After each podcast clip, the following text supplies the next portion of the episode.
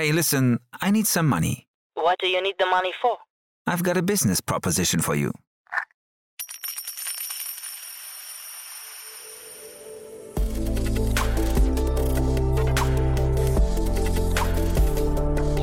Startup Insider Daily. VC Talk. Die angesagtesten Investoren im Porträt. Hallo und herzlich willkommen zu Startup Insider Daily, zur letzten Ausgabe für heute und damit zu unserer Rubrik, dem VC Talk. Im VC Talk laden wir wöchentlich Vertreter von namenhaften VC-Fonds ein und sprechen mit ihnen über ihre Investmentstrategien. Heute haben wir zu Gast Robert Lacher, Founding Partner bei Visionaries Club, dem Frühphasen-VC-Fonds mit Sitz in Berlin und München, der von führenden europäischen Gründerinnen und Gründern digitaler Unternehmen und Familienunternehmen Unternehmen unterstützt wird. Der Visionaries Club ist in zwei Mikrofonds unterteilt, der Visionaries Club Seed Fund und der Growth Fund mit einem Volumen von jeweils 85 Millionen US-Dollar. So viel nur in aller Kürze, genaueres gibt es jetzt gleich für euch. Nach den Verbraucherhinweisen geht's los. Viel Spaß. Startup Insider Daily. VC Talk. Sehr schön. Ja, ich freue mich. Robert Lacher ist hier vom Visionaries Club. Hallo Robert. Hallo Jan, grüß dich. Ich freue mich sehr auf den Podcast. Ja, ich freue mich auch sehr. Cool, dass wir sprechen. Und ähm, also ja, ich habe gerade geguckt, ihr, ihr seid ja wirklich sehr aktiv. Es hat jetzt ein bisschen nachgelassen. Da müssen wir gleich ein bisschen über die Marktstimmung mal reden, woran das liegt. Aber hol uns doch mal äh, vielleicht zum Anfang, äh, nimm uns doch mal mit an den Anfang. Warum gründet man einen VC-Fonds? Ja, du, im Grunde äh, ist Visionaries ähm, über die Zeit mit sehr viel Passion von Sebastian Pollock und mir entstanden, eigentlich den Venture Capital Fonds aufzubauen, den wir uns als Gründer früher immer gewünscht hätten. Also wir sind ja selber beide ehemalige Gründer. Sebastian hat ja Amorodi gegründet, sechs Jahre geführt, dann am Pro7 Sat 1 verkauft. Ich habe eine kleine Firma im Mobile-Bereich gegründet, die wir äh, an Zalando verkauft haben. Und dann haben wir relativ viele Business Angel Investments gemacht. Und dann ist daraus eigentlich so eine Passion entstanden, dass wir gemerkt haben, eigentlich, also Startups haben sich in den letzten 30, 40 Jahren ja ständig geändert und immer die Trends, in die investiert wird, VCs aber eigentlich sehr wenig. Also sind noch ein bisschen in der Zeit von Floppy Disk und Co. in den 70ern hängen geblieben. Und wir haben eigentlich gesagt, äh, wir wollen Venture Capital mal neu denken und eigentlich den Venture Capital Fonds so aufbauen, wie wir es uns als Gründer gewünscht hätten. Und ähm, ja, so ist im Grunde Visionaries Club entstanden und wir sind ja strukturiert wie jeder andere VC, haben aber auf unserer Investorenseite eben nur erfolgreiche Gründer und Familienunternehmer, weil wir glauben, dass diese authentische Erfahrung eigentlich der beste Mehrwert ist, den wir einbringen können in die Firmen, in die wir investieren. Und so ist im Grunde die ganze Reise gestartet und äh, das ist unsere große Passion. Heißt das aber, oder ist das eine versteckte Kritik an den anderen Fonds, würdest du sagen, wenn du sagst, also ihr seid sehr unternehmerisch, die anderen dann dementsprechend nicht? Ich, ich glaube gar nicht Kritik. Also ähm, im Grunde, wenn man sich die letzten zwei Jahre anschaut, ähm, hat sich das Venture Capital Ökosystem so stark verändert oder ist eigentlich selber disrupted worden, was glaube ich gut war, weil, weil das im Grunde so eine Art Wake-up-Call für die Industrie war, die natürlich relativ bequem die letzten 20, 30 Jahre operiert hat, weil es immer eine Situation war, dass eigentlich die Startups ähm, Geld gesucht haben und die, die VCs es ein bisschen bequem hatten, sich auszusuchen, in wen sie investieren. Das hat sich ein bisschen gedreht, weil es einfach so viele äh, Venture Capital Fonds in den letzten Jahren auch mit neuen Ideen entstanden sind und die Gründer sich inzwischen aussuchen können, eigentlich wen sie als Investor haben möchten. Und dann hat das, glaube ich, sehr viel frischen Wind in die Industrie gebracht. Und ich glaube, es, man muss ja unterscheiden zwischen der Stage, wer ein guter Partner ist für einen Gründer, also von Seed, Series A bis hin zur Wachstumsphase, wo die Netzwerke am Anfang extrem wichtig sind und dann mit der Zeit wahrscheinlich ein bisschen die Wichtigkeit nachlässt und das Kapital ein bisschen äh, wichtiger wird. Man muss sehr unterscheiden, ist man jetzt im B2B oder Consumer Internet. Ich glaube, in Europa waren viele VCs eher natürlich Consumer Internet fokussiert, auch mit der Geschichte von Rocket und, und, und der Welle, die wir so zwischen 2000 und 2015 hatten. Jetzt geht es sehr stark Richtung B2B, wo natürlich Kontakte in die Industrie wichtig sind. Und deshalb haben wir eigentlich nur gesagt, wir bauen einmal äh, Grund, von Grund auf einen Venture Capital Fonds so auf, ohne dass wir eine Legacy haben, wie wir ihn uns eigentlich immer erträumt haben. Und das ist im Grunde nur unsere Optimalvorstellung von einem VC. Aber das heißt ja nicht, dass das allgemein alle anderen schlecht sind oder, oder nicht äh, viele andere auch einen extrem guten Job machen. Jetzt hast du gerade gesagt, sag mal, ihr seid ein guter Partner für bestimmte Unternehmen. Für welche Art von Unternehmen sind das denn? Also wir investieren ja im B2B ähm, ausschließlich, das heißt digitale Themen im B2B-Bereich und Warum? Weil wir eigentlich glauben, dass wenn man sich so die DNA der europäischen Wirtschaft anguckt, dann sind das ja die ganzen industriellen Weltmarktführer, die, wenn man sie insgesamt zusammennimmt, eigentlich weltweit das größte Enablement für B2B-Themen darstellen. Und das zweite in Europa ist, wenn wir uns die Stärke auf der Sourcing-Seite angucken, dann haben wir unglaublich viele gute Technologieuniversitäten wie Aachen, München, Karlsruhe, Darmstadt, aber auch Zürich, Cambridge, Oxford, wo eigentlich sehr, sehr gute Ingenieure Firmen gründen. Und äh, diese zwei Zutaten zusammengenommen haben wir uns gesagt, das ist für uns eigentlich der Bereich, wo wir das Potenzial sehen, nicht nur Copycats aufzubauen, sondern wirklich globale Weltmarktführer. Und wir sehen es ja sehr schön an Celonis, UiPath und einigen dieser Firmen, die das geschafft haben. Und dann haben wir eben uns gefragt, wie können wir den größten Mehrwert in diese Firmen im B2B einbringen, wo es ja deutlich komplexer ist, die ersten Kunden zu finden, weil du eben nicht über Facebook, TikTok, Instagram, Google deine Konsumenten akquirierst, sondern du musst wirklich Intros bekommen, du musst ähm, viele Termine machen mit den Ansprechpartnern in den jeweiligen Firmen und das ist nicht immer leicht. Und deshalb haben wir gesagt, wir nehmen auf der einen Seite viele Familienunternehmer bei uns an Bord, weil das auch Unternehmer sind von der DNA. Das heißt, die können Risiken eingehen, die können langfristig denken und sind damit aus unserer Sicht ein viel besser, besserer Sparingspartner als, als, als manche Großkonzerne. Zum Zweiten sind 95 Prozent der europäischen Unternehmen Familienunternehmen, also insofern für B2B-Firmen im, im, im Software-as-a-Service-Bereich oder Marketplace-Bereich einfach eine sehr spannende Zielgruppe. Und dann haben wir uns gesagt, nehmen wir noch die besten Gründer, die eigentlich genau diese Firmen in Europa schon mal aufgebaut haben an Bord. Also die Gründer von UiPath, von Miro, von Personio. In einige der Firmen haben wir selber auch investiert, weil wir Grunde glauben, dass diese authentische Erfahrung, eine Firma von Null über Seed, Series A, B, manche sogar Nasdaq IPO aufzubauen, eigentlich der größte Mehrwert ist, den wir in die Gründer einbringen können, in die wir investieren. Und deshalb haben wir im Grunde Visionaries Club so aufgebaut, dass wir auf unserer Investorenseite dieses Netzwerk an Bord haben. Und ich glaube, das ist auch der größte Mehrwert, den wir in die Firmen einbringen können, dass wir diese authentische Erfahrung einbringen und äh, nicht, nicht, nicht nur unsere eigene Erfahrung, die natürlich sehr limitiert ist, äh, wenn man sich die Vielzahl an Problemen anschaut, die natürlich so Firmen jeden Tag bewältigen müssen. Hm. Das heißt, wir reden über Netzwerk und wir reden über Sparing. Wie nah kann denn jetzt so jemand, der mit euch zusammenarbeitet, also der, bei dem ihr investiert, wie, wie, wie nah ist so jemand hinterher an den, weiß nicht, Gründern von UiPath oder Miro oder Personio dran? Direkt, also es läuft bei uns alles sehr direkt über WhatsApp-Gruppen und einem, einem sehr fokussierten Austausch. Das heißt,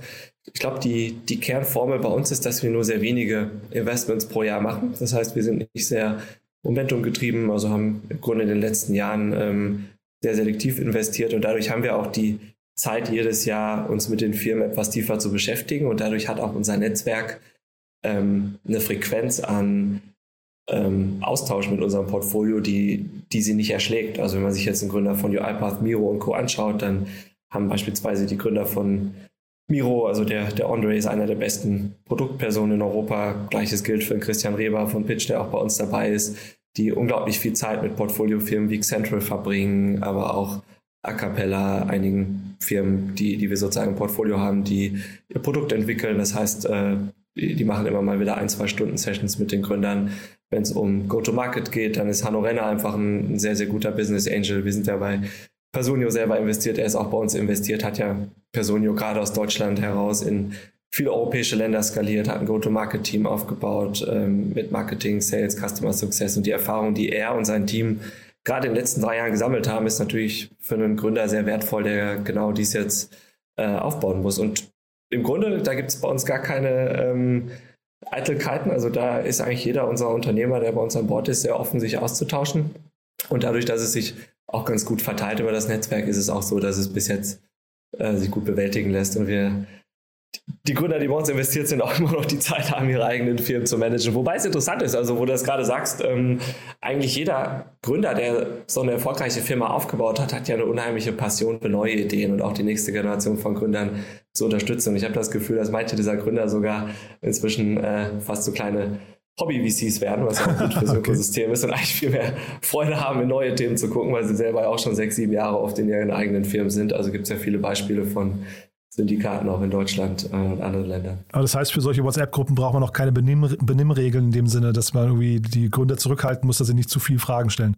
Nein, eigentlich gar nicht. Also wir, ich, ich glaube, die, die Grundregel ist, dass man einen Respekt hat voneinander, dass im Grunde, wenn man eine Interaktion anstößt, es auch wirklich für beide Seiten eine 10 von 10 Relevanz hat und nicht eine 5 von 10 Relevanz. Also nehmen wir mal ein Beispiel, wenn ich jetzt Gründer bin, der ähm, vielleicht achtmal die Woche einen Hanno-Renner oder jemand anderen anschreibt, wegen hast du hier mal eine Empfehlung für eine Stellenbeschreibung, dann, dann verwässert es natürlich ein bisschen die, die, die Idee. Das heißt, äh, ich glaube, unsere Gründer und, und auch wir selber sind sensibilisiert, sehr fokussiert, die Intros zu machen. Deshalb arbeiten wir als Team, haben auch ein kleines Plattformteam, auch sehr hart daran, eigentlich diese Schnittstellen ähm, zu managen oder auch zu gucken, ist ja nicht nur bei Gründern, sondern auch unseren Familienunternehmern, wo Intros wahrscheinlich relevant sind, wo sie vielleicht ein bisschen zu früh sind oder, oder im Grunde vielleicht nicht so zielführend und ähm, da wir jetzt über 1000 dieser Interaktion eigentlich schon ähm, gemanagt haben, funktioniert das bis jetzt sehr gut. Und sag mal, die, die Auswahl eurer Investments, wie trefft ihr die? Also ich, ich vermute erstmal, ihr habt eine Menge an Inbound, äh, also vielleicht können wir mal kurz erstmal über den, den Schritt des Sourcings und, und äh, des Dealflows sprechen,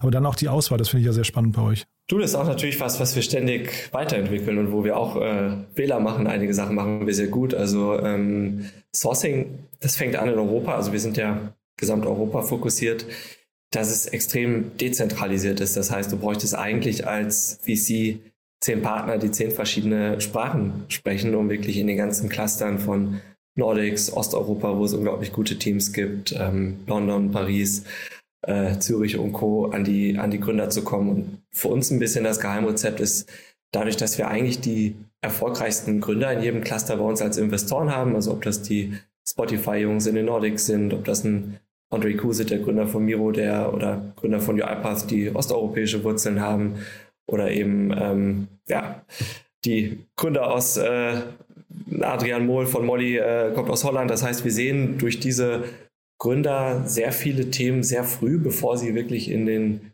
typischen VC-Markt gehen. Ähm, und das läuft bei uns auch, dass wir die Themen meistens über WhatsApp schnell geteilt bekommen oder kurz, kurz, kurz ans Telefon springen und dann versuchen wir eben auch möglichst schnell die Themen anzuschauen und in binnen ein, zwei Tagen schon eine ganz gute Idee zu haben, ob es für uns ein guter Match ist, ob wir überhaupt für die Gründer ein guter Match sind. Und das ist für uns der, der wertvollste Sourcing-Kanal, weil das im Grunde schon eine sehr hohe Qualität von, von Gründern ist. Ähm, eine erste Vorselektion auch durch, durch die Gründer, die bei uns investiert sind. Und weil wir dadurch eigentlich europaweit sehr gut Themen sehen. Ähm, zweiter Kanal ist, dass wir selber sehr aktiv in Universitäten sind. Also mein Mitgründer Sebastian sitzt bei der WHU im Board, ich sitze bei meinem äh, Universität in Cambridge bei einem Institut im Board. Das heißt, wir versuchen natürlich nah an den Unis zu sein. CDTM ist ein ganz tolles Cluster hier in Deutschland, Aachen und Co. Das heißt, da ähm, kommt ein weiteres Drittel der Deals her. Und das letzte Drittel ist dann tatsächlich, dass wir uns auch mit vielen anderen VC-Fonds ähm, sehr, sehr eng austauschen und auch versuchen, gemeinsam Investments zu machen. Manchmal haben wir dann äh, gutes Gründerteam, wo wir vielleicht noch einen Point einen oder einen anderen Fonds mit einladen und oft ist es dann auch umgekehrt. Und ähm, insofern, so kommen wir an die Deals. Ja, was die Entscheidung angeht, das ist immer natürlich ein Prozess. Ich könnte jetzt wahrscheinlich eine Stunde über die Bereiche reden, in die, in die wir reinschauen. Also was, was uns wichtig ist, ist eigentlich, dass die Gründer wirklich für das Produkt brennen. Also wir suchen jetzt nicht die äh, typischen grundsätzlichen Ex-Berater oder Business School Studenten, die einfach sagen, ich möchte, ich, ich screen den Markt und, und schaue mir 100 Ideen an und eine setze ich um, wobei natürlich auch tolle, tolle Teams bei rauskommen, sondern wir suchen eigentlich Personen, die in ihrem Leben vielleicht auf einen Painpoint stoßen und einfach so viel Motivation haben, den zu lösen und ein Produkt entwickeln, was wo sie wirklich das Gefühl haben, dass das den Markt oder die Welt verändert. Gutes Beispiel ist Central, also der Benedikt Sauter und seine Frau haben selber ein Hardware-Business gehabt, haben keine Sourcing-Software gefunden, haben angefangen, das selber zu programmieren und haben dabei angefangen, eigentlich ein komplett neues SAP für kleine Firmen zu bauen, über 2000 Kunden. Und das sind Personen, die brennen wirklich fürs Produkt. Ähm, das heißt, das, das sehen wir sehr gerne. Dann schauen wir natürlich auf Märkte, die sehr groß sind, die sich in relativ kurzer Zeit transformieren lassen, auf digitale Themen. Also wir sind kein guter Partner, wenn es wirklich um Hardware-Themen geht, weil da muss man viel mehr Expertise als VC sicher auch haben, was Produktionen und, und Fertigung und Co. angeht. Und ja, da gibt es jetzt noch ein paar andere Kriterien. Soll ich da noch drauf eingehen oder ist das ja, dann das, zu langweilig? Das ist schon, ich, nee, das ist überhaupt nicht langweilig. Ich finde das schon spannend. Ich äh, wollte nur gerade ergänzen, weil du sagtest, ihr sucht Gründer, die richtig so brennen und einen Pain entdeckt haben. Und du hast vorher gesagt, äh, Sebastian ist im, im Board der WHU. Da habe ich mich gefragt, ob das so, ob das ein guter Match ist. Also findet, also das ist jetzt nicht gehässig gemeint, aber ich, äh, WHU-Gründer würde ich ja sagen, sind ja eher die tatsächlich so von mit, mit BWL und Excel äh, eigentlich eher so ein Business Case oder vielleicht auch irgendwoher adaptieren, oder? Ja und nein. Also ich glaube, die größte Stärke, die wir in Deutschland haben, wenn wir jetzt aufs deutsche Universitätssystem schauen, ist, dass wir unglaublich gute Ingenieure haben, die, die, die technisch wirklich Ideen erarbeiten, die es teilweise so in den USA in der Qualität gar nicht gibt. Also wenn man sich mal Way anguckt, in die wir investiert haben, Fabrizio Chelsea hat in Aachen studiert, äh, Thomas von der Ohr war in Stanford und, und dort, glaube ich, auch vorher hier studiert. Dann haben wir unglaublich gute Techniker, aber es durchmischt sich an den Unis viel weniger Techniker mit, mit BWLern. Das ist in den USA einfach an Campus wie Stanford, wo es eine Business School gibt und ein Engineering Department oder Boston mit MIT und Harvard, ist das ein bisschen was anderes. Das heißt, in Deutschland ist es eigentlich spannend zu schauen, ob man nicht Teams aus beiden Bereichen manchmal ein bisschen zusammenführt. Das heißt, was wir jetzt im Grunde in den letzten fünf Jahren gesehen haben, ist, dass es oft extrem gute WHU-Studenten gibt, die vielleicht auch mal ein bisschen in der Beratung waren und sehr gut Geschäftsmodelle verstehen und das beherrschen, die sich dann mit einem Studenten aus Aachen zusammentun, der vielleicht eher eine tieftechnische Idee hat. Das sieht man am CDTM schon sehr stark. Das war ja ein Versuch der, der Uni München im Grunde, ähm, tieftechnische Studenten auch ein bisschen mit, mit BWLern zusammenzubringen oder auch ein bisschen das, ähm, sage ich mal, BWL-Thema äh, reinzubringen. Und dadurch sind Firmen wie Celonis, Personio, Forto entstanden und unglaubliches Momentum.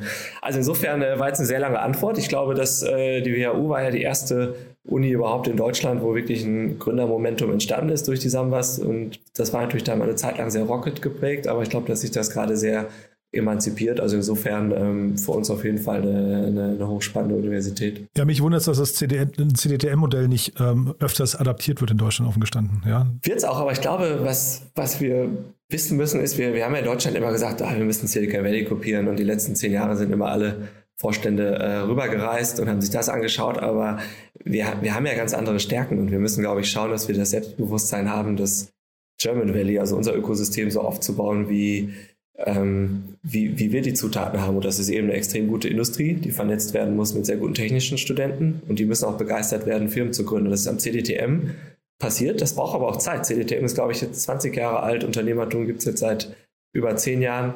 Und ähm, das, das ist nichts, was man in zwei Jahren inkubiert, sondern ähm, im Grunde braucht es eine erste Generation von erfolgreichen Gründern, die zurück an die Uni geht, ihre Geschichte erzählt, sagt das den Studenten, dass sie selber vor fünf Jahren genau da gesessen haben und eine Firma wie Personio, Celonis und Co. aufgebaut haben, die jetzt fünf bis 20 Milliarden wert ist. Eine bessere Inspiration gibt es nicht für einen Technologiegründer, den Mut zu haben, das selber zu machen. Das hat es bei mir an der Uni, ist auch gerade mal zehn Jahre her, dass ich studiert habe in Aachen, hat es das nicht gegeben. Da gab es noch nicht diese, diese, diese Guest-Speaker und diese ehemaligen Gründer. Und deshalb muss man dem Clustern, glaube ich, ein bisschen Zeit geben. Aber das, äh, das passiert ja gerade. Du hast eben gerade eine ganze Reihe so an Positivfiltern genannt, wann ihr gerne investiert, aber äh, vielleicht können wir auch mal die Negativfilter. Also du hast gerade vorhin gesagt, B2B ist auf jeden Fall, also das heißt B2C und alle anderen Modelle fliegen erstmal raus.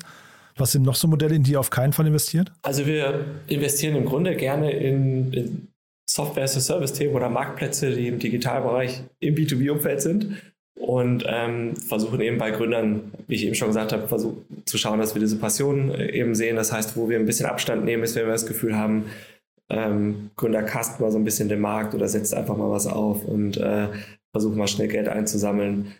Ähm, also ein bisschen schwer eigentlich zu sagen, was wir ausschließen, weil wir eigentlich sehr offen sind, uns, uns viele Themen anzuschauen und dann meistens die spannenden Themen sich wirklich erst kristallisieren, wenn man die Gründer mehrmals trifft. Aber wir sind natürlich auch ein bisschen vorsichtig mit diesen sehr momentumgetriebenen Themen, die es bei uns im B2B aber so sehr gar nicht gibt, wie natürlich Food Delivery oder Scooter und Co. Das sind teilweise natürlich hervorragende Firmen, aber die sind extrem kapitalintensiv über eine lange Zeit, bis man eigentlich erst weiß, ob die Geschäftsmodelle funktionieren oder wer den Markt gewinnt. Also wenn wir uns jetzt anschauen, Food Delivery, da gibt es einen Gorillas, einen Flink, einen Getir und, und auch fünf weitere äh, in Europa, die alle einen sehr guten Job wahrscheinlich auf der Execution-Seite machen, aber alle im Grunde sich dadurch differenzieren, wer auch die Möglichkeit hat, das Kapital einzusammeln. Und in solche Firmen fließen da manchmal ein bis zwei Milliarden, bevor man überhaupt weiß, wer den Markt gewinnt und wer ähm, ein profitables Geschäftsmodell hat.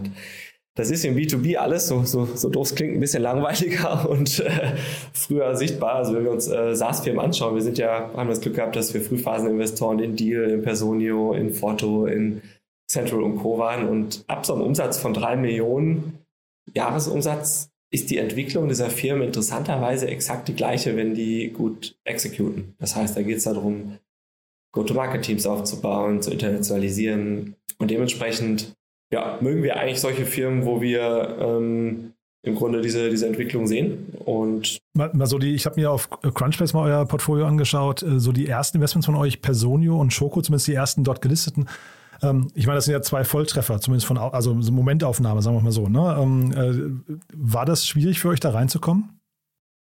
Ja, das sind beides ja Investments, wo wir sogar schon vorher investiert waren. Also Schoko waren Sebastian und ich seit der ersten Finanzierungsrunde Business Angels. Bei, bei Personio waren wir auch schon sehr früh drin mit meinem ersten Fonds La Familia, den ich gegründet habe, äh, waren wir dort schon Shareholder. Das heißt, da hatten wir so eine gute Beziehung zu den Gründern, dass wir mit Visionaries Club sofort, als wir Visionaries Club gegründet haben, das Glück hatten, da direkt weiter zu investieren. Das war aber bei, bei den Firmen auch noch eine frühere Phase. Also bei Schoko sind wir dann, nachdem wir Pre-Seed ja schon als Angels dabei waren, äh, in der Series A reingegangen mit Visionaries Club, also in einer 30 Millionen Wachstumsrunde. Bei Personio war es im Grunde die, die Series B, beziehungsweise kurze Zeit später. Genau. Aber haben das Glück gehabt, dass wir tatsächlich, weil wir auch ein bisschen selektiv investieren, verpassen wir sicher auch sehr viele gute Deals. Können auch gleich über das Negativportfolio sprechen, aber haben bis jetzt das Glück gehabt, dass wir auch äh, im B2B ähm, ja, extrem viele Firmen getroffen haben, die sich dann wiederum sehr gut entwickelt haben. Aber in zehn Jahren wissen wir, glaube ich, erst wirklich, wie gut die Firmen sich dann äh, tatsächlich entwickelt haben. Das ist jetzt sicher noch zu früh zu sagen. Ja, ich wollte damit so ein bisschen raushören, wie gut auch euer Ruf mittlerweile am Markt ist. Ne? Also, wir, weil, sag mal, ihr habt da schon auch mit, mit Textu und so weiter, Central hast du gerade schon genannt, da sind ja wirklich spannende Unternehmen da, äh, drin. Also, viele davon kenne ich auch nicht, einige davon hatte ich hier schon im Podcast. Ähm, äh, aber für mich so ein bisschen die Frage, wie oft dürft ihr, wenn ihr wollt? Das ist so, oder wie oft dürft ihr nicht, wenn ihr wollt? Also unser Ruf, da musst du natürlich, natürlich den Markt fragen, ähm, wie der ist. Da kann ich wahrscheinlich äh, selber gar kein Statement zu machen. Aber an, der, an, den KPIs, die ich gerade gefragt habe, würde man es ja vielleicht auch schon ablesen können, ne? Das heißt, du meinst, wenn wir ein Investment ähm, machen möchten, ob wir es machen dürfen oder ob wir, ob, ob wir nicht reinkommen. Also ich glaube auch da, ähm, wenn ich jetzt eine Antwort gebe, klingt die sehr positiv, aber äh, wir sind ja auch noch sehr jung. Also wir sind ja mit Visionaries Club jetzt gerade äh, am Ende der ersten Vorgeneration. Das heißt, ich glaube, je länger man als VC unterwegs ist, desto öfter gibt es die Situation, dass man nicht reinkommt in Deal. Ähm, wir hatten das Glück, dass wir Seed im Grunde ähm, alle Deals, die wir bis jetzt machen wollten, auch machen konnten, mit Ausnahme von zwei. Also einmal waren wir sehr spät erst bei dem Team dran, da hatten sie im Grunde schon ein Termsheet bekommen, was sie noch nicht unterschrieben haben und da haben wir eigentlich noch gekämpft, dass wir, dass wir uns da noch reindrücken können. Das war ein Team aus England und da waren wir einfach dann leider zu spät. Ähm, war für uns natürlich auch eine Enttäuschung, weil wir gedacht hatten, wir könnten es binnen ein, zwei Tagen noch, noch rumreißen, das Ruder. Und dann gab es einen anderen Deal, der auch schon entschieden war. Also da hatte schon ein Investor ein Termsheet unterschrieben. Und da haben wir eben noch versucht, zusätzlich zu investieren. Das hat aber vom Setup dann einfach nicht gepasst. Ansonsten hatten wir das Glück, dass wir Seed bis jetzt im Grunde in alle Deals, wo wir investieren wollten, auch, auch das Glück hatten, investieren zu dürfen. Aber diese Zahl, die wird sich natürlich, je länger wir am Markt sind, äh, immer mehr, äh, wird es natürlich immer mehr Deals geben, wo man auch mal nicht reinkommt. Und Growth hatten wir natürlich die Situation, also wir haben ja einen Growth Fund so aufgebaut, dass wir gesagt haben, das beste Produkt, was, was wir Gründern geben können als Investor, ist nicht nochmal einen eine Milliarde Fonds hinzustellen, der dann im Wettbewerb mit Sequoia, Excel, Index, äh, Bolderton, Atomico und den Holzbrings dieser Welt steht, sondern eigentlich einen Fonds zu machen, der ein bisschen kleiner ist, aber extrem smart, also dadurch, dass er von diesem sehr guten Netzwerk finanziert ist, wo wir etwas, also wo wir co-investieren. Und dadurch haben wir das Glück, dass wir im Growth-Bereich im Grunde eigentlich auch alle Deals, die wir machen wollten, machen konnten. Und das hängt damit zusammen, dass wir im Grunde gemeinsam mit Sequoia Excel und dieser, viel dieser Fonds investieren, also selber nicht immer den Lead machen. Das heißt, dann ist auch für beide Fonds Platz und dass wir zwei Drittel der Großdeals auch selber gesourced haben. Also Central, da haben wir Sequoia selber an Bord gebracht. Da hatte damals der Christian Reber, der Angel war, uns äh, die, die Intro gemacht zur Firma, ähm, dass wir die überhaupt ähm, scouten konnten. Bei Textu hat dann Excel den Lead gemacht. Bei ähm, ja, im Grunde viele der Großdeals, die du da im Portfolio siehst, haben wir auch dann die, die Runden strukturiert und den, den Lead an Bord gebracht. Und dann hat man natürlich sowieso die Position, dass man im, im Cap-Table ähm, sich die, die Allokation ein bisschen besser aussuchen kann. Und so erklärt sich das auch, dass ihr manchmal in der Series C oder Series D dabei seid, weil ich habe hab mich schon gewundert, dass ihr als Frühphaseninvestor dann so weit mitgeht, aber das ist quasi die, die, Antwort darauf, ja? Genau, also wir haben zwei Fonds. Wir haben einen Seed-Fonds, mit dem wir das machen, was wir auch früher als Angels gemacht haben, was ich auch schon mit meinem ersten La Familia-Fonds, den ich noch manage, gemacht habe. Das heißt, wir leaden oder co-leaden die Finanzierungsrunden. Und dann haben wir einen zweiten Fonds aufgesetzt, parallel vor, vor zwei Jahren, einen, wir nennen den Microgrowth-Fonds, äh, mit dem wir im Grunde typischerweise in der frühen Series B oder späten Series A, also die Rundenbezeichnungen haben sich in den letzten Jahren ein kleines bisschen verwässert, dann in, in der Wachstumsphase investieren. Genau, aber das ist dann ein separater Fonds und da investieren wir in der Regel fünf bis acht Millionen gemeinsam ähm, eben mit Fonds wie Sequoia, Excel und Co. Ähm, in der Wachstumsphase. Ich habe ja gerade gesagt, ich habe schon einige eurer äh, Portfoliounternehmen hier auch im, im, Podcast gehabt. Wirklich, also immer wieder tolle Gespräche gewesen.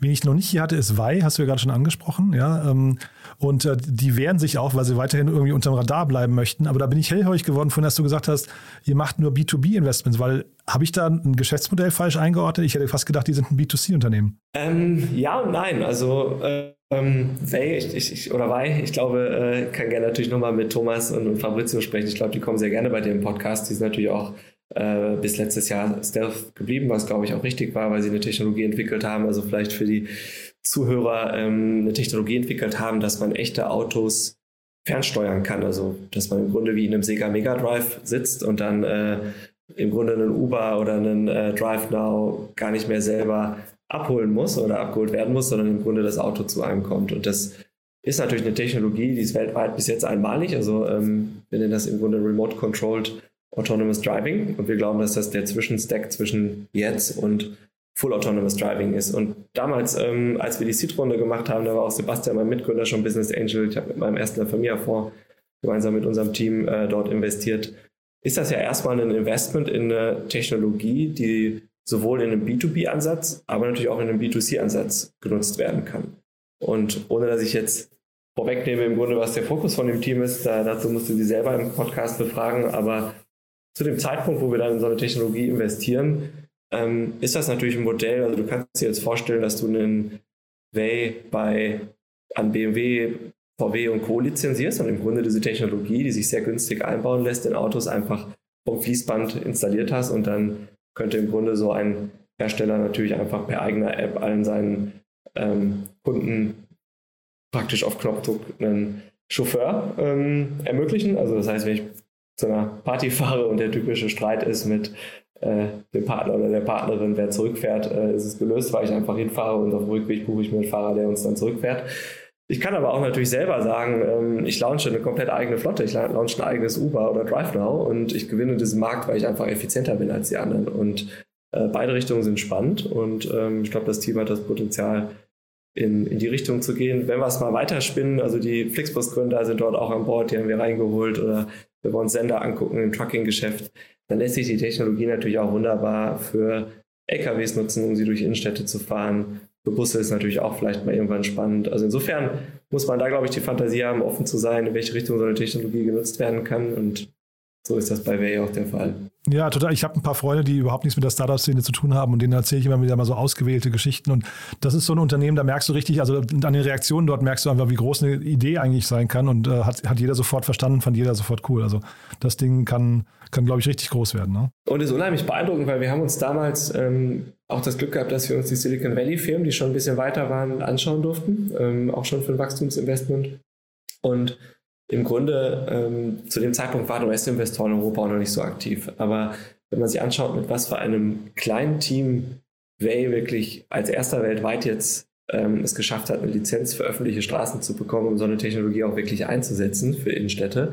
Äh, in den USA hat das noch kein Team geschafft und die haben teilweise 500 Millionen eingesammelt ist das genau das, was ich vor zehn Minuten meinte, dass eigentlich die Stärke, die wir haben in Deutschland, aber auch in Europa, sind eben genau solche extrem guten Technologie-Universitäten und Gründer wie Thomas von der O und Fabrizio Chelsea, der damals schon Formula Student das Team in Aachen geleitet hat, hat dann äh, das Auto für die Post, den E-Scooter entwickelt äh, und, und, und, dann eben jetzt ähm, auch mit maßgeblich dazu beigetragen, so eine, so eine Technologie zu entwickeln. Da müssen wir uns nicht verstecken, sondern das sind genau die Themen, die, ähm, wo wir teilweise nicht nur Augenhöhe, sondern besser sind als, als manche Silicon Valley Counterparts. Und ich glaube, der erste Testlauf ist ja, glaube ich, anberaumt in Hamburg, ne? Habe ich, glaube ich, in Erinnerung. Also das, äh, das steht zumindest irgendwie an. Ne? Genau, richtig. Also das ist ja auch schon öffentlich gemacht worden. Also die Autos fahren ja schon seit, äh, das wussten die meisten nicht, seit anderthalb Jahren erfolgreich auf Straßen und werden getestet mit einem Sicherheitsfahrer. Und jetzt ähm, steht eben der Launch in Hamburg an, wo, wo eben wirklich dann ähm, die, die Autos komplett ohne Fahrer äh, wirklich im, im Alltagseinsatz dann unterwegs sind, getestet werden. Wenn das erfolgreich läuft, dann wird es weltweit ausgerollt.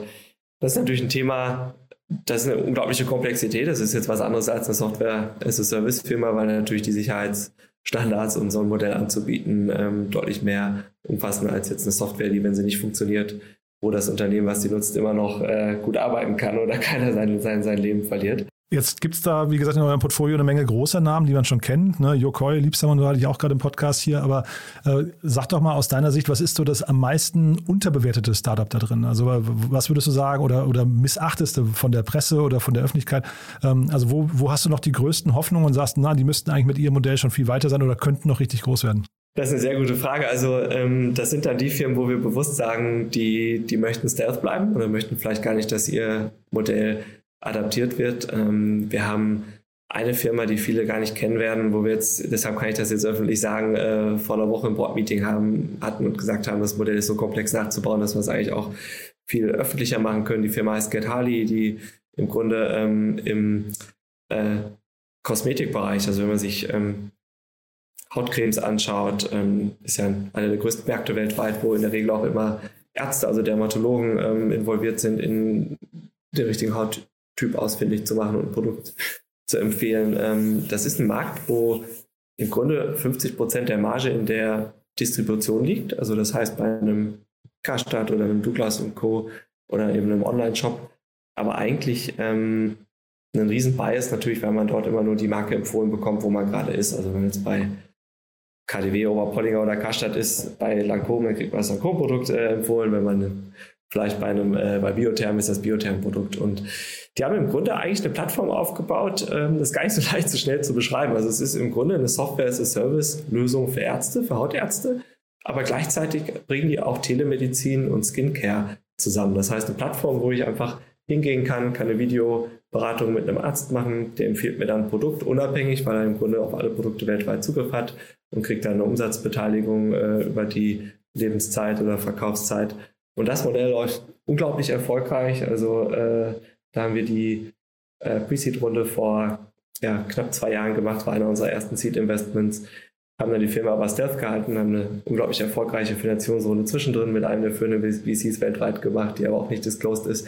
Weil, weil wir eben einfach gesagt haben. Ich wollte gerade sagen, das ist alles, ich gucke mir gerade parallel in Crunchbase, die sind alle gar nicht announced, ne? Ja, krass. Genau, also das ist dann eben auch bei so einer Firma, das ist äh, ähnlich wie Hackern das bei Auto 1 auch sehr schlau gehandhabt hat, die ersten zwei Jahre erstmal gar nichts davon zu erzählen auf Gründerszene und als der erste Artikel kam, hatten die schon 100 Millionen Umsatz. Ich glaube, bei B2B muss man sich ja die Frage stellen, wenn man jetzt kein Ego hat und wirklich sagt, äh, was, was bringt mir es jetzt, das, das öffentlich zu machen? Also ich habe ja keine Konsumer oder Konsumenten, die ich dadurch anspreche oft muss man dann die Frage stellen, warum, warum muss ich eine Firma öffentlich machen? Das heißt eigentlich viele der Firmen bei uns, die sich im Seed-Bereich sehr gut entwickeln, die, äh, die, die, sind gar nicht bekannt. die, die kommen dann auch noch auf Crunchbase. Ja, und im Growth-Portfolio, ich glaube, dass tatsächlich, ähm, ich schaue jetzt gerade selber mal durch. Ähm, die, die meisten Firmen sind eben sehr bekannt. Also Miro ist sehr bekannt, Joko hattest du angesprochen, GTM, Halbliebsam, Personio, Textbook Central, Schoko und Co. Ich glaube, Schoko fliegt ein bisschen unter dem Radar. Es ist natürlich eine tolle Firma, die, die weltweit mit Abstand Marktführer sind für Restaurants in, in, im Bereich Sourcing, Software und Procurement. Also im Grunde ja. Habe ich vorhin gedacht, das ist eigentlich eure Antwort auf den Quick Delivery Markt, ne?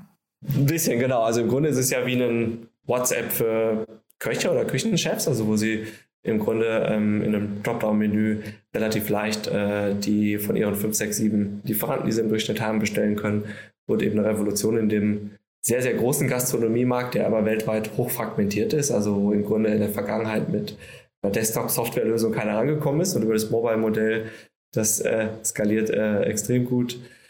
Und ja, also ich glaube im Seed-Bereich, äh, ich schaue gerade, welche Firmen ich nennen kann. Also viele sind natürlich noch sehr früh, aber ähm, ich glaube eine, die auch noch nicht so bekannt ist, ist Automated aus Aachen. Also es ist ein Team, was im Grunde das ganze Thema Robotics Process Automation, also was Firmen wie UiPath und Celonis sehr erfolgreich gemacht haben, eben voll automatisiert. Also im Grunde kannst du dir auf dem Desktop einfach deren Software installieren, die läuft da im Hintergrund und findet eben raus, welche Prozesse bei dir repetitiv sind und kommt dann mit einer Art Autocomplete-Button zur Vervollständigung äh, auf dich zu. Also im Grunde so wie wenn du in deinem Google-Browser Browser, ähm, eine äh, Reise buchst und du gibst dann deine Kreditkartendaten ein und der macht schon Autocomplete oder dein Name und dann macht der Autocomplete die Adresse. Also das ist eine Software, die sowas generisch lernt. Also man sieht schon, du kannst über die einzelnen Investments lange sprechen. Das heißt, ihr seid da auch mit Leidenschaft dabei auf eurer Seite, ne? Absolut. Also wir sind ja im Grunde, wir sehen uns auch gar nicht so sehr als Investoren. Also natürlich sind wir Investoren, aber wir sagen immer, wir sind eigentlich Co-Entrepreneurs, weil der wenn Polly und ich montags aufstehen, das, was uns glücklich macht, warum wir uns auf die Woche freuen, ist einfach, dass wir unternehmerisch mit diesen Firmen in der Frühphase arbeiten können. Und das bedeutet, dass wir nicht nur High-Level äh, im Board arbeiten, sondern in der Regel sehr eng uns mit den Gründern austauschen und versuchen eigentlich so ein bisschen Time, Teil des erweiterten Co-Founder-Teams zu sein, natürlich mit, mit, mit viel weniger Tiefe, aber je tiefer wir das verstehen, desto besser können wir aus unserem Netzwerk dann die Einzelpersonen auch hinzuziehen, die dann meistens auch mal eine, ein viel besseres Verständnis haben, den, den Gründern zu helfen, als wir das selber können.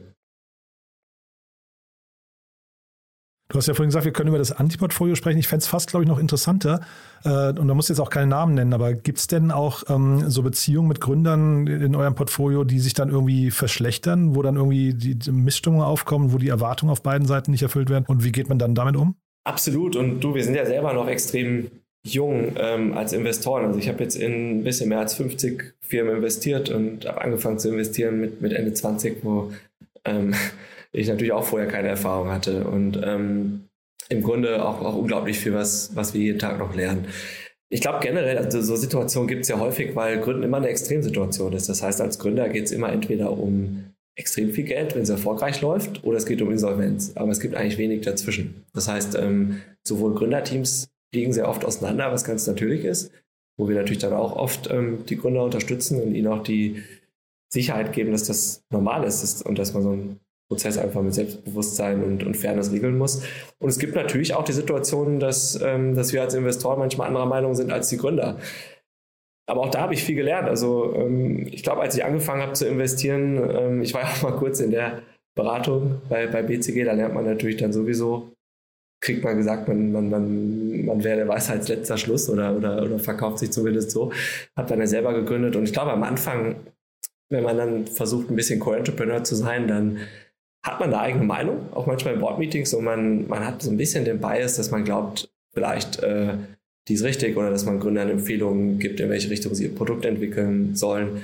Was ich für mich gelernt habe, ist, dass das komplett falsch ist. Ich glaube, der beste Investor kann ich dann sein, wenn ich extrem hart und kontrovers auch mit den Gründern bin. Das heißt, sehr, sehr klar meine Meinung äußere und möglichst den Optionsraum für die Gründer aufspanne durch viele Meinungen, aber die Entscheidung immer komplett den Gründern überlasse. Das heißt, ähm, wir würden selber nie auf die Idee kommen, einem Gründer ansatzweise reinzureden, wie er sein Produkt bauen soll, in welche Richtung er pivoten soll oder nicht, ähm, in welche Märkte er gehen soll, sondern wir sehen uns immer nur als Sparingspartner und dementsprechend müssen die Gründer da immer selber die Entscheidung treffen und auch im, im Driver Seat sein, das zu tun. Und deshalb nimmt das schon mal sehr viel Konflikt weg, weil wir im Grunde das auch immer von Anfang an kommunizieren und dadurch mit den meisten Gründern echt ein sehr, sehr offenes Verhältnis haben. Also wir haben uns noch mit keinem Gründer zerstritten. Also das gab es bei mir bis jetzt noch nicht. Ähm, das zweite ist aber natürlich, ähm, und das ist der Bereich, wo es dann zu Konflikten kommen kann, aber wo wir im Grunde auch das Glück hatten, das bis jetzt noch nicht zu haben, wenn ein Gründer nicht integer ist oder anfängt natürlich vielleicht opportunistisch schon die nächste Firma zu gründen, obwohl die erste vielleicht nicht so gut klappt und nicht all in geht. Da haben wir natürlich die Erwartung, bei jedem Gründer bis zum Ende auch alles zu geben. Und ähm, das ähm, ist bis jetzt zum Glück auch so. Aber wir werden sicher auch, ähm, je mehr wir investieren, auch Situationen haben, also wo Einzelgründer mal gehen. Wir hatten in Firmen schon natürlich viele Situationen, wo vielleicht mal ein Geschäftsführer geht oder äh, ein einzelner Abteilungsleiter, wo genau so ein Setup war, dass man gesagt hat, da fühlt sich das gerade nicht mehr korrekt an oder, oder auch vom, vom Einsatz nicht mehr richtig. Aber ähm, genau, ich glaube, wo wir sehr darauf achten, kann ich auch nur allen Gründern empfehlen, ist, wenn man die Entscheidung trifft, zusammenzuarbeiten, dann ist das ja wie eine Ehe. Es ist eigentlich sogar noch schlimmer, weil du kannst dich als Gründer und Investor nicht scheiden lassen so leicht. Und ähm, dementsprechend ist es eigentlich eine sehr, sehr persönliche Entscheidung. Das heißt, als Gründer würde ich sehr, sehr viel Zeit vorher mit einem Investor verbringen und würde auch sehr viele Referenzen machen mit anderen Gründern und würde mir die Frage stellen, hast du echt Lust, mit dieser Person viel zusammenzuarbeiten? Und wir stellen uns natürlich die gleiche Frage. Und das hilft in der Auswahl auch schon mal, dass man viele gute Themen oder gute Deals vielleicht auch mal nicht macht, weil man das Gefühl hat, ist vielleicht nicht nur so 60, 70 Prozent dieselbe DNA mit einem Gründer oder manche Gründer sind ja auch manchmal ein bisschen sportlicher oder aggressiver unterwegs. Genau, aber das war jetzt wieder eine sehr lange Antwort, aber gibt ja hoffentlich so ein bisschen äh, einen Überblick, ja, wie ja, wir darüber denken. Und klar, wenn es Extremsituationen gibt, also dafür gibt es natürlich die klaren Verträge, dass Gründer immer einem Vesting unterliegen ähm, und im Grunde zur Not man dort auch natürlich Teams verändern kann. Und ähm, aber ähm, das ist was, wo wir zum Glück bis jetzt noch nie Gebrauch machen mussten und auch hoffentlich nie Gebrauch machen müssen, dass man wirklich die Verträge braucht. Ja, also apropos Verträge, ich, äh, der Pip Klöckner war gerade bei Philipp Westermeier im Podcast, den habe ich mir angehört am, am, Wochenende und fand das ganz spannend. Der hat so ein bisschen erzählt über das Thema Liquidation Preferences. Ne? Und äh, ist das bei, bei euch ein Thema? Als Frühphaseninvestor müsste euch das doch eigentlich auch ziemlich tangieren, oder? Dass dann irgendwie mal auch ein Deal, der vielleicht irgendwann mal gut aussah, irgendwann durch spätere äh, Phasen äh, dann eigentlich vielleicht sogar kaputt gemacht wird. Kann das sein? Genau, das ist natürlich ein Risiko, aber ich, ich glaube, also da gibt es ja die Gründerperspektive und unsere Seed-Investor-Perspektive. Und generell ist in jedem Deal, in dem wir investiert haben, ist eine sogenannte Liquidation Preference, also eine einfache, genau, in jedem, ähm, die im Grunde besagt, dass wenn ein Exit passiert, immer erstmal die Investoren ihr Geld zurückbekommen, bevor im Grunde Geld an die Gründer ausgeschüttet wird. Und im Grunde, wenn, wenn dann der Exit-Preis höher als die Liquidation Preference ist, was natürlich auch bei den meisten Fällen hoffentlich der Fall ist, dann wird es ja einfach nur alles unter allen Anteilseignern verteilt, aber wenn es eben weniger ist, dann sehen die Gründer wenig. Und ich glaube, dass man das Thema auf ein, zwei Arten eigentlich ganz gut und fair lösen kann. Also wenn ich ein Gründer bin, dann muss ich mir eben die Frage stellen, das ist auch die Empfehlung, die wir immer geben, einfach gesund Finanzierungsrunden einzusammeln und nicht weil in den letzten ein, zwei Jahren vielleicht es manchmal sexy war, dann irgendwie auf TechCrunch eine besonders große Runde zu announcen oder besonders ag aggressiv unterm, äh, unterwegs zu sein. Am Ende backfired immer. Ja? Das heißt, wenn ich jetzt als Gründer sage, ich raise eine 20 Millionen Seed-Runde, dann habe ich 20 Millionen in der Firma. Wenn ich in die Bewertung nicht reinwachse und die Firma wird für 10 Millionen verkauft, dann sehe ich als Gründer gar nichts. Wenn ich aber eine 3 Millionen Finanzierungsrunde mache und es läuft so mittelmäßig gut und ich verkaufe die für 10 Millionen, dann sehe ich komplett das, was, was mein Anteil wert ist. Das heißt, als Gründer, wenn ich gesund Geld einsammle mit dem, was ich wirklich brauche und was ich mir zutraue an Wachstum und einer nachhaltigen Entwicklung der Firma, habe ich zumindest schon mal eine gute Chance, nicht äh, auf der Liquidation Preference sitzen zu bleiben und gar nichts zu bekommen. Ähm, wenn ich jetzt natürlich einen, eine Milliarde in zwei Jahren einsammle, dann spiele ich natürlich auch ein etwas höheres Risiko.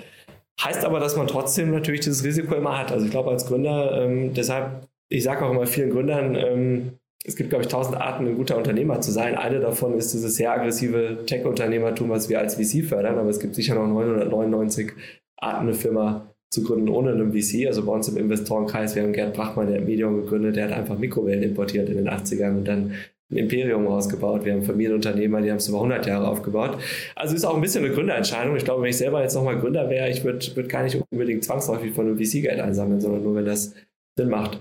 Als Investor ähm, haben wir bei, bei, B2B, wie eben schon gesagt, ähm, die Firmen entwickeln sich ein bisschen organischer, äh, dadurch, dass sie natürlich ein bisschen weniger Kapital am Anfang brauchen, in der Regel, um erste Produkt und dann ersten Umsatz aufzubauen und dann in der Regel das einsammeln, was sie brauchen, um zu wachsen. Das heißt, man finanziert nicht so viel Risiko vor, wie jetzt bei, wenn ich jetzt Gorillas mir anschaue, äh, natürlich beeindruckend, was sie aufgebaut haben, aber die brauchen natürlich erstmal 500 Millionen, um diese ganzen Logistikzentren aufzubauen und, und wirklich das Marketing.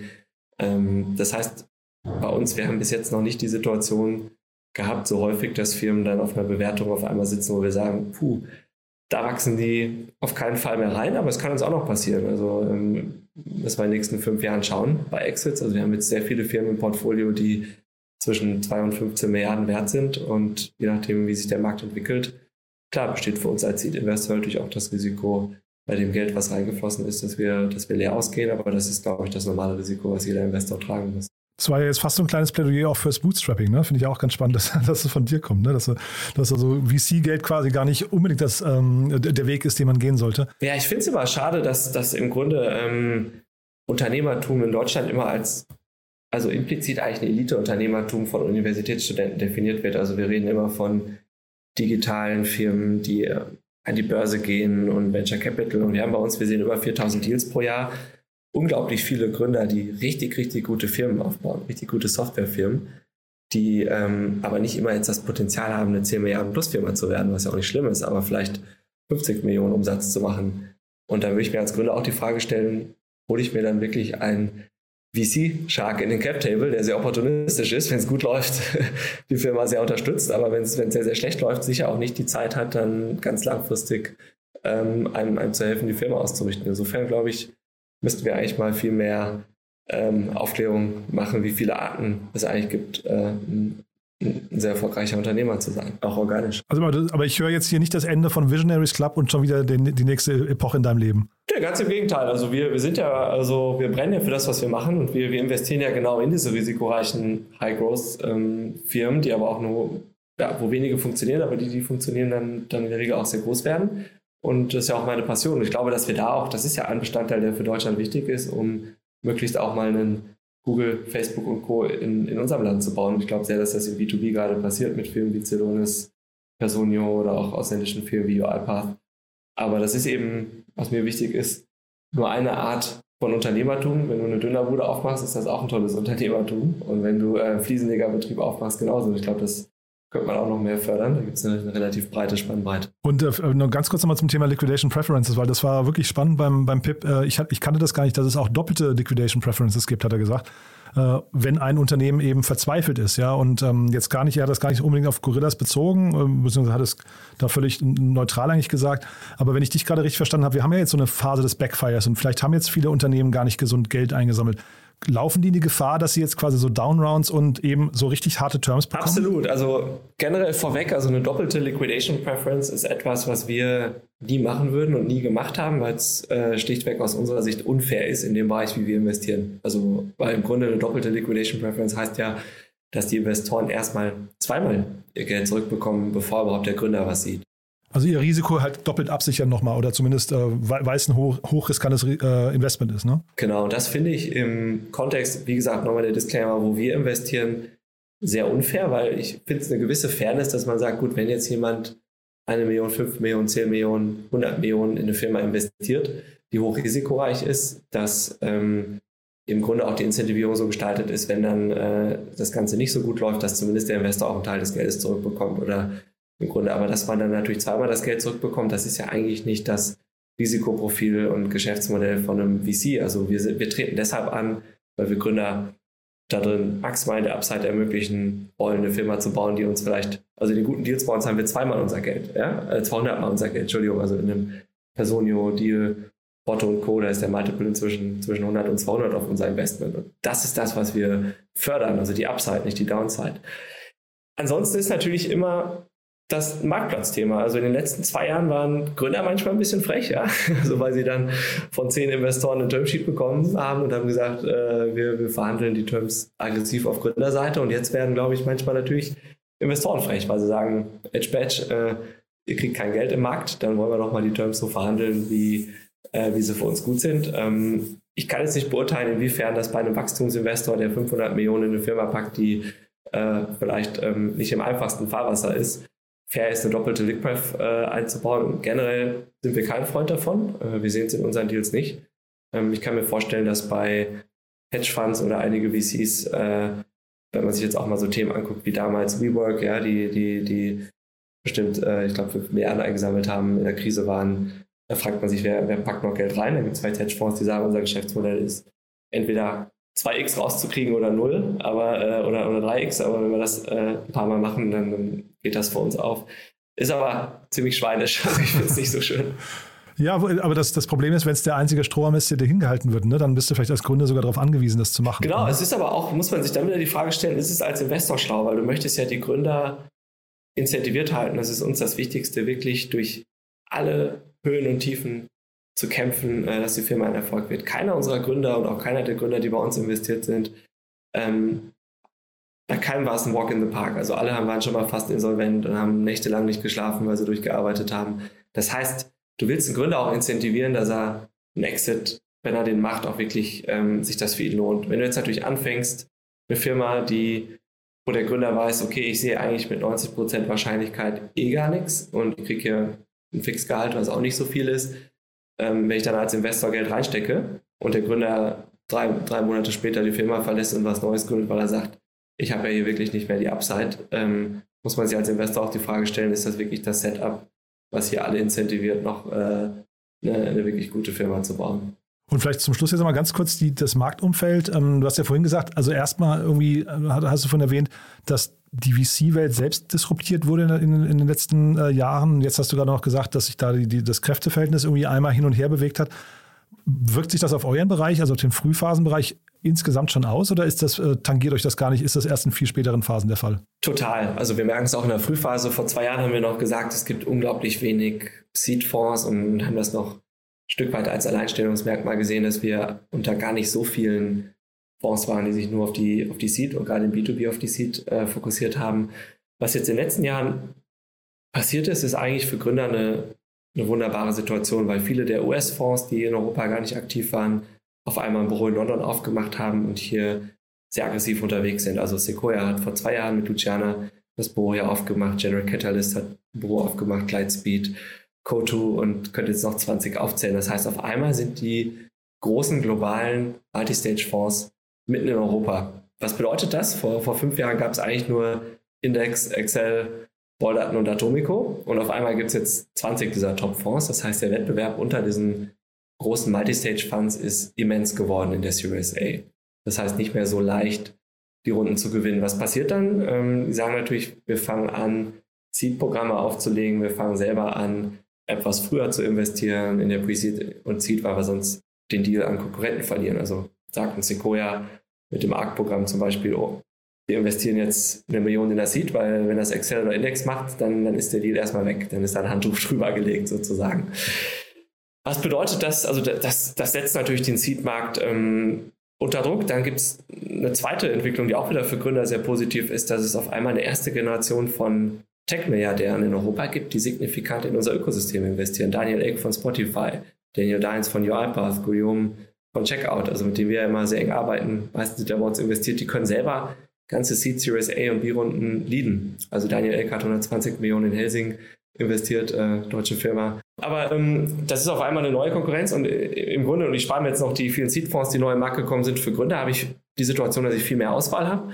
Für VCs ist es einfach wettbewerbsintensiver geworden und der Druck ist hoch geworden, als VC innovativ zu sein und sich zu fragen, was ist meine Value Proposition, Deals zu gewinnen und ähm, wirklich einen guten Job zu machen. Also das ist so ein bisschen die Entwicklung, die wir ähm, im VC-Markt sehen. Also ich würde es so beschreiben, dass zum ersten Mal seit 30 Jahren der europäische VC-Markt selbst disrupted wurde, obwohl VC sonst immer nur in Disruption investieren. Und insgesamt der, ähm, klar, jetzt in den letzten Monaten, ähm, das, was, war, was immer öffentlich diskutiert wird, die, die ganze Abkühlung, wenn du mich ganz ehrlich fragst und so wie wir drüber nachdenken und großer Disclaimer wieder, ich spreche jetzt nur für B2B, dann sehen wir das in Summe als eine sehr, sehr gesunde Korrektur, was bis jetzt passiert ist, weil wir im Grunde in den letzten anderthalb Jahren ein unglaubliches Momentum hatten, was in Teilen aber auch sehr unnachhaltig war. Also Finanzierungsrunden waren größer, als sie vielleicht hätten sein sollen. Hatten eben das League-Thema schon angesprochen. Ähm, sie gingen schneller, also mit weniger Tiefe in der Due Diligence vonstatten, weil einfach so viele Fonds um die Wette unterwegs waren. Und es ist sehr viel Geld im Markt geflossen. Und deshalb hat das in den letzten zwei Jahren einen Boom ausgelöst, der jetzt korrigiert wird. Und wenn man sich die Bewertungslevels anguckt, im B2B, dann sind wir eigentlich auf 2019, 20 Bewertungen und teilweise sogar immer noch gut drüber. Und deshalb sehe ich das nicht als Crash, sondern eigentlich als eine Korrektur, die gesund ist. Die Geschwindigkeit hat sich ein bisschen verringert. Dennoch muss man natürlich schauen, ähm, dass es kann immer noch 10% weiter runtergehen. Es kann natürlich auch einen kompletten Crash geben. Ähm, als Gründer muss man das beobachten, als VC genauso, aber ich glaube, es ist nicht die Zeit, Panik zu machen, sondern alle drei Monate rauszuzoomen, sich in die Position zu packen, dass ich ein bisschen mehr Runway habe als Gründer, also ein bisschen länger überleben kann. Und wir sehen es gerade eher umgekehrt. Ähm, also wir sind vorsichtig, aber wir sagen uns, ich glaube, Churchill oder Buffett hat das mal gesagt, never waste a good crisis. Oder Ayrton Senna hat mal gesagt, you cannot overtake 15 cars in sunny weather, but you can when it's raining. Also im Grunde, eigentlich sind diese Zeiten, wo mal der Markt durcheinander gewirbelt wird, manchmal auch die spannendsten Zeiten oder besten Vintages für VC in Upcycle zu investieren und eigentlich äh, gute Opportunities zu finden. Und ich glaube, was über diesem Ganzen liegt, ist ja noch die Parallelbewegung, dass B2B in Europa und unser Ökosystem eigentlich gerade an einem Inflection-Punkt ist. Also es gab nie so viel Kapital, was verfügbar ist. Es gab nie so viele gute VCs in Europa. Es gab nie so eine gute Kohorte von B2B-Gründern, die neue, neue Firmen aufbauen. Und die Industrie fängt an, die Technologien auch einzusetzen. Also wo Covid eigentlich fast eine Art Chief Digital Officer war. Also insofern, ja, also äh, gerade gibt es rapide Veränderungen im Markt, es gibt unglaubliche Risiken. Wir haben Krieg hier vor der Tür, wir haben ähm, einen unglaublichen Downturn global, wir haben die Thematiken rund um China und Co. Aber aus unserer Sicht bedeutet das nicht, auf einmal jetzt auf die Bremse zu treten und drei Jahre in Hibernation zu gehen äh, und sich zu verstecken, sondern das genau zu beobachten, weil es wahrscheinlich auch viele gute Chancen gibt. Na, und wenn ich das richtig verstehe, auch eigentlich ist es eine optimale Zeit zum Gründen, oder? Es ist so viel Kapital da in der frühen Phase. Du hast gerade gesagt, es gibt so viele, die auch, äh, VCs, die auch reingegangen sind jetzt in diesen Bereich, dass doch eigentlich das Gründen jetzt gerade irgendwie besser sein muss denn je, oder? Absolut. Also ähm, deshalb würde ich mich als Gründer auch nicht davon irritieren lassen von den großen Weltuntergangs, Black Swan, Memos äh, der, der, der VC-Fonds. Also was ist Fakt? Ähm, die Venture Capital Fonds global haben Rekordbeträge eingesammelt, die es noch nie vorher gab. Ähm, die sitzen auf unglaublich viel Geld und die sind jetzt gerade vorsichtig, weil sie nicht ins, äh, wie man immer so doof sagt, fallende Messer greifen wollen. Also das ist eher für die Spätphase relevant, weil natürlich keiner jetzt auf eine teure Bewertung investieren möchte, wenn sie im halben Jahr nur noch die Hälfte wert ist. Bedeutet aber als Gründer einfach gesunde Runden zu raisen. Als Seed-Gründer die Empfehlung, die wir geben und was wir selber eben auch, wenn du uns jetzt fragst, wie, wie wir unsere Einstellung verändern, ich würde eben Kapital einsammeln, was ein bisschen länger hält. Das heißt, äh, früher hat man gesagt, also früher, letztes Jahr, haben manchmal zwölf Monate Runway, also Runway nennt man im Grunde die Zeit, bis ich wieder neues Geld einsammeln muss, gereicht, weil einfach ähm, es immer so schnell ging, Schlag auf Schlag die nächste Finanzierungsrunde einzusammeln. Ich würde als Seed-Gründer jetzt sagen, ich, ich habe 30 Monate Zeit, ähm, mein Geschäftsmodell zu entwickeln. Wenn es gut läuft, ich kann ja auch nach fünf Monaten oder nach zehn Monaten eine neue Finanzierungsrunde machen. Da hindert mich ja keiner. Wenn es aber nicht so gut läuft und wenn makroökonomisch die Themen weiter ähm, äh, im Keller gehen, dann habe ich zumindest drei Jahre Zeit, wirklich gutes Modell zu entwickeln. Und wenn wir jetzt Seed investieren, was hat sich bei uns verändert? Die Hürde zu investieren ist sicher ein kleines bisschen höher geworden, weil wir sagen, ähm, wir investieren vielleicht dann sogar ein bisschen mehr als früher in der Seed-Runde, einfach damit die Firmen ein bisschen mehr Zeit haben, ihr Produkt zu entwickeln und damit sie 30 Monate Runway haben. Aber wir sind weiter voll aktiv und kann auch nur jeden Gründer ermutigen, nicht zu warten, sondern im Markt rauszugehen. Und selbst wenn man, äh, also die Fonds, die Series A, B, C-Runden leaden können, die sind prall gefüllt mit Geld. Also insofern, ähm, glaube ich, äh, ist die Zeit immer noch sehr, sehr spannend, eine, Firma zu gründen. Allerletzte Frage, nee, pass auf, allerletzte Frage kommt sofort, aber ich wollte dich noch ganz kurz, weil du vorhin erzählt hast, ihr habt mehrere Unternehmen, die im Stealth-Mode sind äh, oder gewesen sind. Äh, ganz kurze Antwort vielleicht nur von dir, aber was ist denn der, wann, wann muss ich mich denn als Startup dafür entscheiden, das zu tun? Wann, wann bleibe ich im Stealth-Mode, äh, jetzt mal unabhängig davon, ob ich Fame brauche und, und Publicity und, und da irgendwie ähm, was für mein Ego tun möchte, aber wann der Stealth-Mode?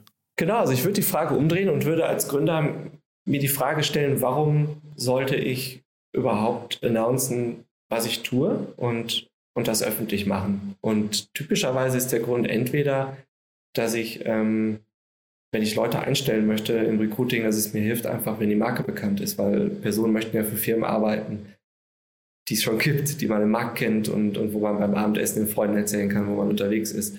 Das kann ein Vorteil sein, auch um, um Reichweite zu erzeugen. Es kann ein Vorteil sein, wenn man Fundraising machen möchte und ähm, es kann natürlich ein Vorteil sein, wenn man Kunden gewinnen möchte. Also du hast ja Yokoi angesprochen, die haben ja ihre Runde sehr groß announced, weil die natürlich gerade in Europa der Marktführer für Spendmanagement sein möchten. Bei Personio oder anderen ist das ja auch der Fall. Ich drehe es mal andersrum, wenn du aber jetzt eine Idee hast, die extrem unique und spannend ist und ähm, im Grunde eine Technologie noch entwickelst, wo, wo du nicht möchtest, dass es sofort der nächste kopiert, dann kann es auch sehr intelligent sein, zunächst mal ähm, im Stealth-Modus zu bleiben, einfach einen guten Job zu machen und, ähm, und die Runden nicht zu announcen. Ich nehme mal ein gutes Beispiel, Auto 1-Gruppe, ähm, damals von Hakan und Co. gegründet. Das war ja ein B2B2C-Modell, das heißt, die waren nicht darauf angewiesen, viel Fame und Bekanntheit in der, in der Gründerszene zu bekommen, weil die im Grunde ja ihre Station europaweit aufgebaut haben und als das erste Mal bekannt wurde, was die machen, hatten die schon 300 Millionen Euro Umsatz.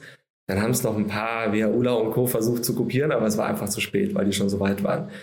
Hätten die jetzt nach der ersten Seed-Runde ähm, sich gefeiert auf Gründerszene und TechCrunch und, und Idee verkündet, dann wette ich, die hätten sie wahrscheinlich zehn weitere Firmen in Europa gehabt, die das Gleiche gemacht haben. Also insofern, äh, ich würde mir als Gründer die Frage stellen, warum? Also wenn ich es nicht für mein Ego brauche, um abends auf einer Feier zu erzählen, dass ich hier einen tollen Artikel äh, in, in, der Gründerszene habe, äh, wenn ich nicht neue Kunden damit akquiriere oder es für Recruiting brauche, dann, dann ist es oft, oft gar nicht so schlau, das, das, das zu announcen. Ja. bei uns war es eben, also Way ist ja ein gutes Beispiel, die waren bis letztes Jahr im Stealth-Modus, also im Grunde diese Technologie über drei Jahre zu entwickeln, wo sie eh wussten, dass, dass wir in den drei Jahren erstmal in der Garage eingeschlossen sind und diese Software und Hardware entwickeln und eh sonst nichts machen. Ähm, da hätten sie sich ja nur Nachahmer praktisch an Bord geholt, ähm, wenn sie es, wenn sie es früher preisgegeben hätten. So, dann, ne, letzte Frage war eigentlich noch, wer sich bei euch melden darf. Und da habe ich aber gedacht, vielleicht, vielleicht gibt es ja irgendwie auch irgendein Geschäftsmodell, auf das du brennst, wo du sagst, boah, das würde ich eigentlich gerne mal mit, da würde ich mich gerne mal mit jemandem unterhalten, äh, mal, mal ein Thema sehen, äh, wo du einfach drauf wartest. Also gibt es Themen, die ihr noch nicht gesehen habt, wo du sagst, boah, da ist der Markt eigentlich reif und es macht irgendwie keiner?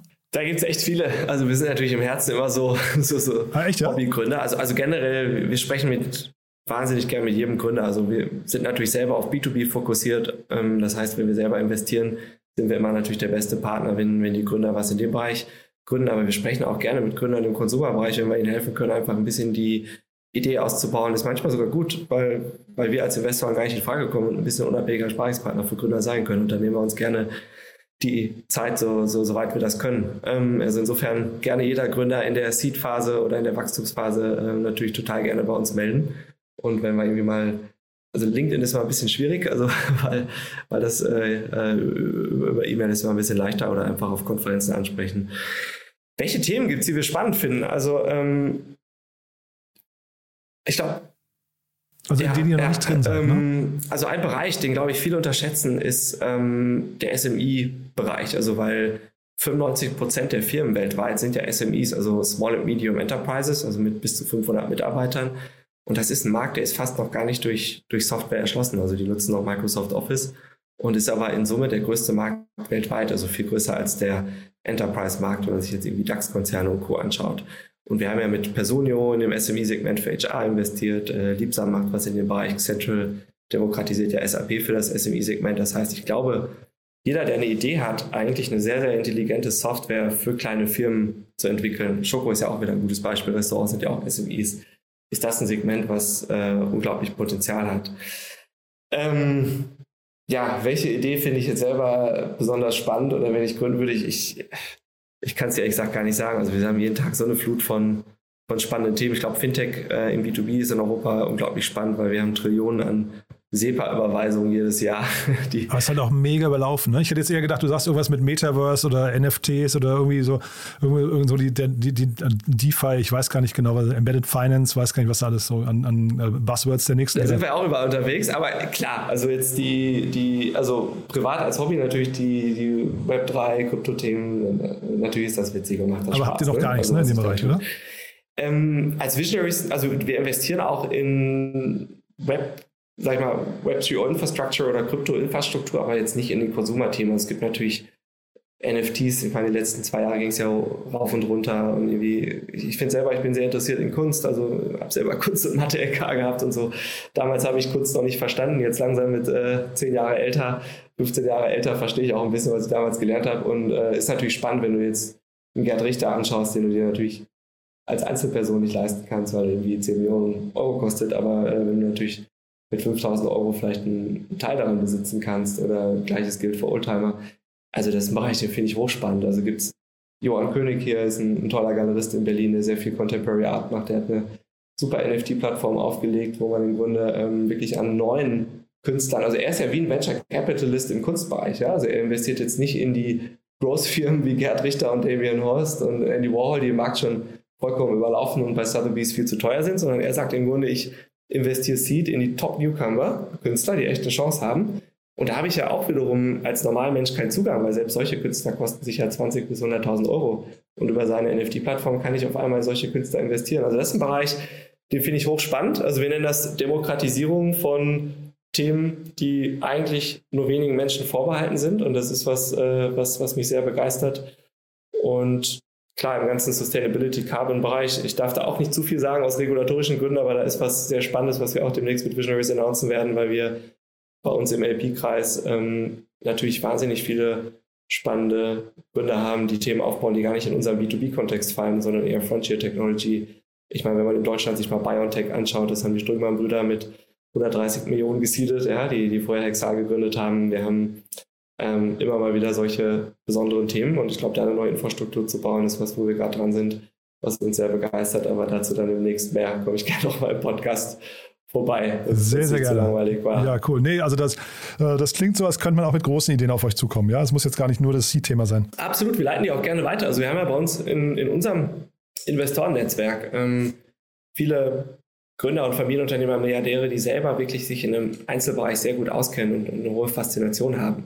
Und selbst wenn das bei uns mal nicht im Fokus ist, können wir gezielt so Themen an, an diese Person weiterleiten. Und manchmal sind das dann sogar für die Gründer nochmal viel bessere Sparingspartner, weil sie damit jemanden haben, der langfristiges Kapital bereitstellt, der wirklich das Segment kennt, also und ähm, dementsprechend oft manchmal sogar noch ein besserer Sparingspartner für den Gründer ist als ein VC. Robert, du dann mit Blick auf die Uhr, das war wirklich ein ganz, ganz toller Ritt. Äh, wir haben deutlich überzogen, aber ich fand es super spannend, muss ich sagen. Die anderen Themen dann gern nochmal zu einem anderen Zeitpunkt. Das klingt ja jetzt so, als, als käme da so die eine oder andere News. Also würde ich mich freuen, wenn wir dann nochmal ein Update machen. Aber ich würde sagen, bis hierher. Haben wir was Wichtiges vergessen? Nee, du, vielen Dank für deine Zeit. Ich glaube, äh, umgekehrt, ich muss mal deine Plattform loben. Also ähm, ich glaube, genau sowas äh, fehlt noch in Europa, weil im Grunde, ähm, wenn du es mal wirklich weiterdenkst, muss man sich ja die Frage stellen, brauchst du uns VCs noch in zehn Jahren? Haben wir eine Daseinsberechtigung, wenn du eigentlich die besten der besten Gründer vernetzt, äh, die selber das Kapital bereitstellen können? Ähm, dann, also im Grunde Lass Jetzt will ich hier nicht zu tief in unsere Pläne äh, blicken lassen.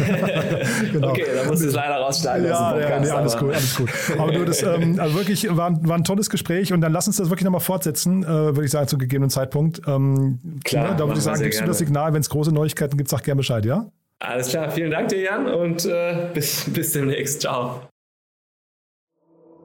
Startup Insider Daily VC Talk. Die einflussreichsten Akteure der Investorenszene im Porträt. Das waren Robert Lacher und Jan Thomas im Gespräch im Rahmen unserer Rubrik des VC Talks. Und das war's mit unserer letzten Ausgabe von Startup Insider Daily für heute. Mein Name war Levent Kellele und ich wünsche euch wie immer einen schönen Resttag und hoffe, wir hören uns morgen wieder. Macht's gut und auf Wiedersehen.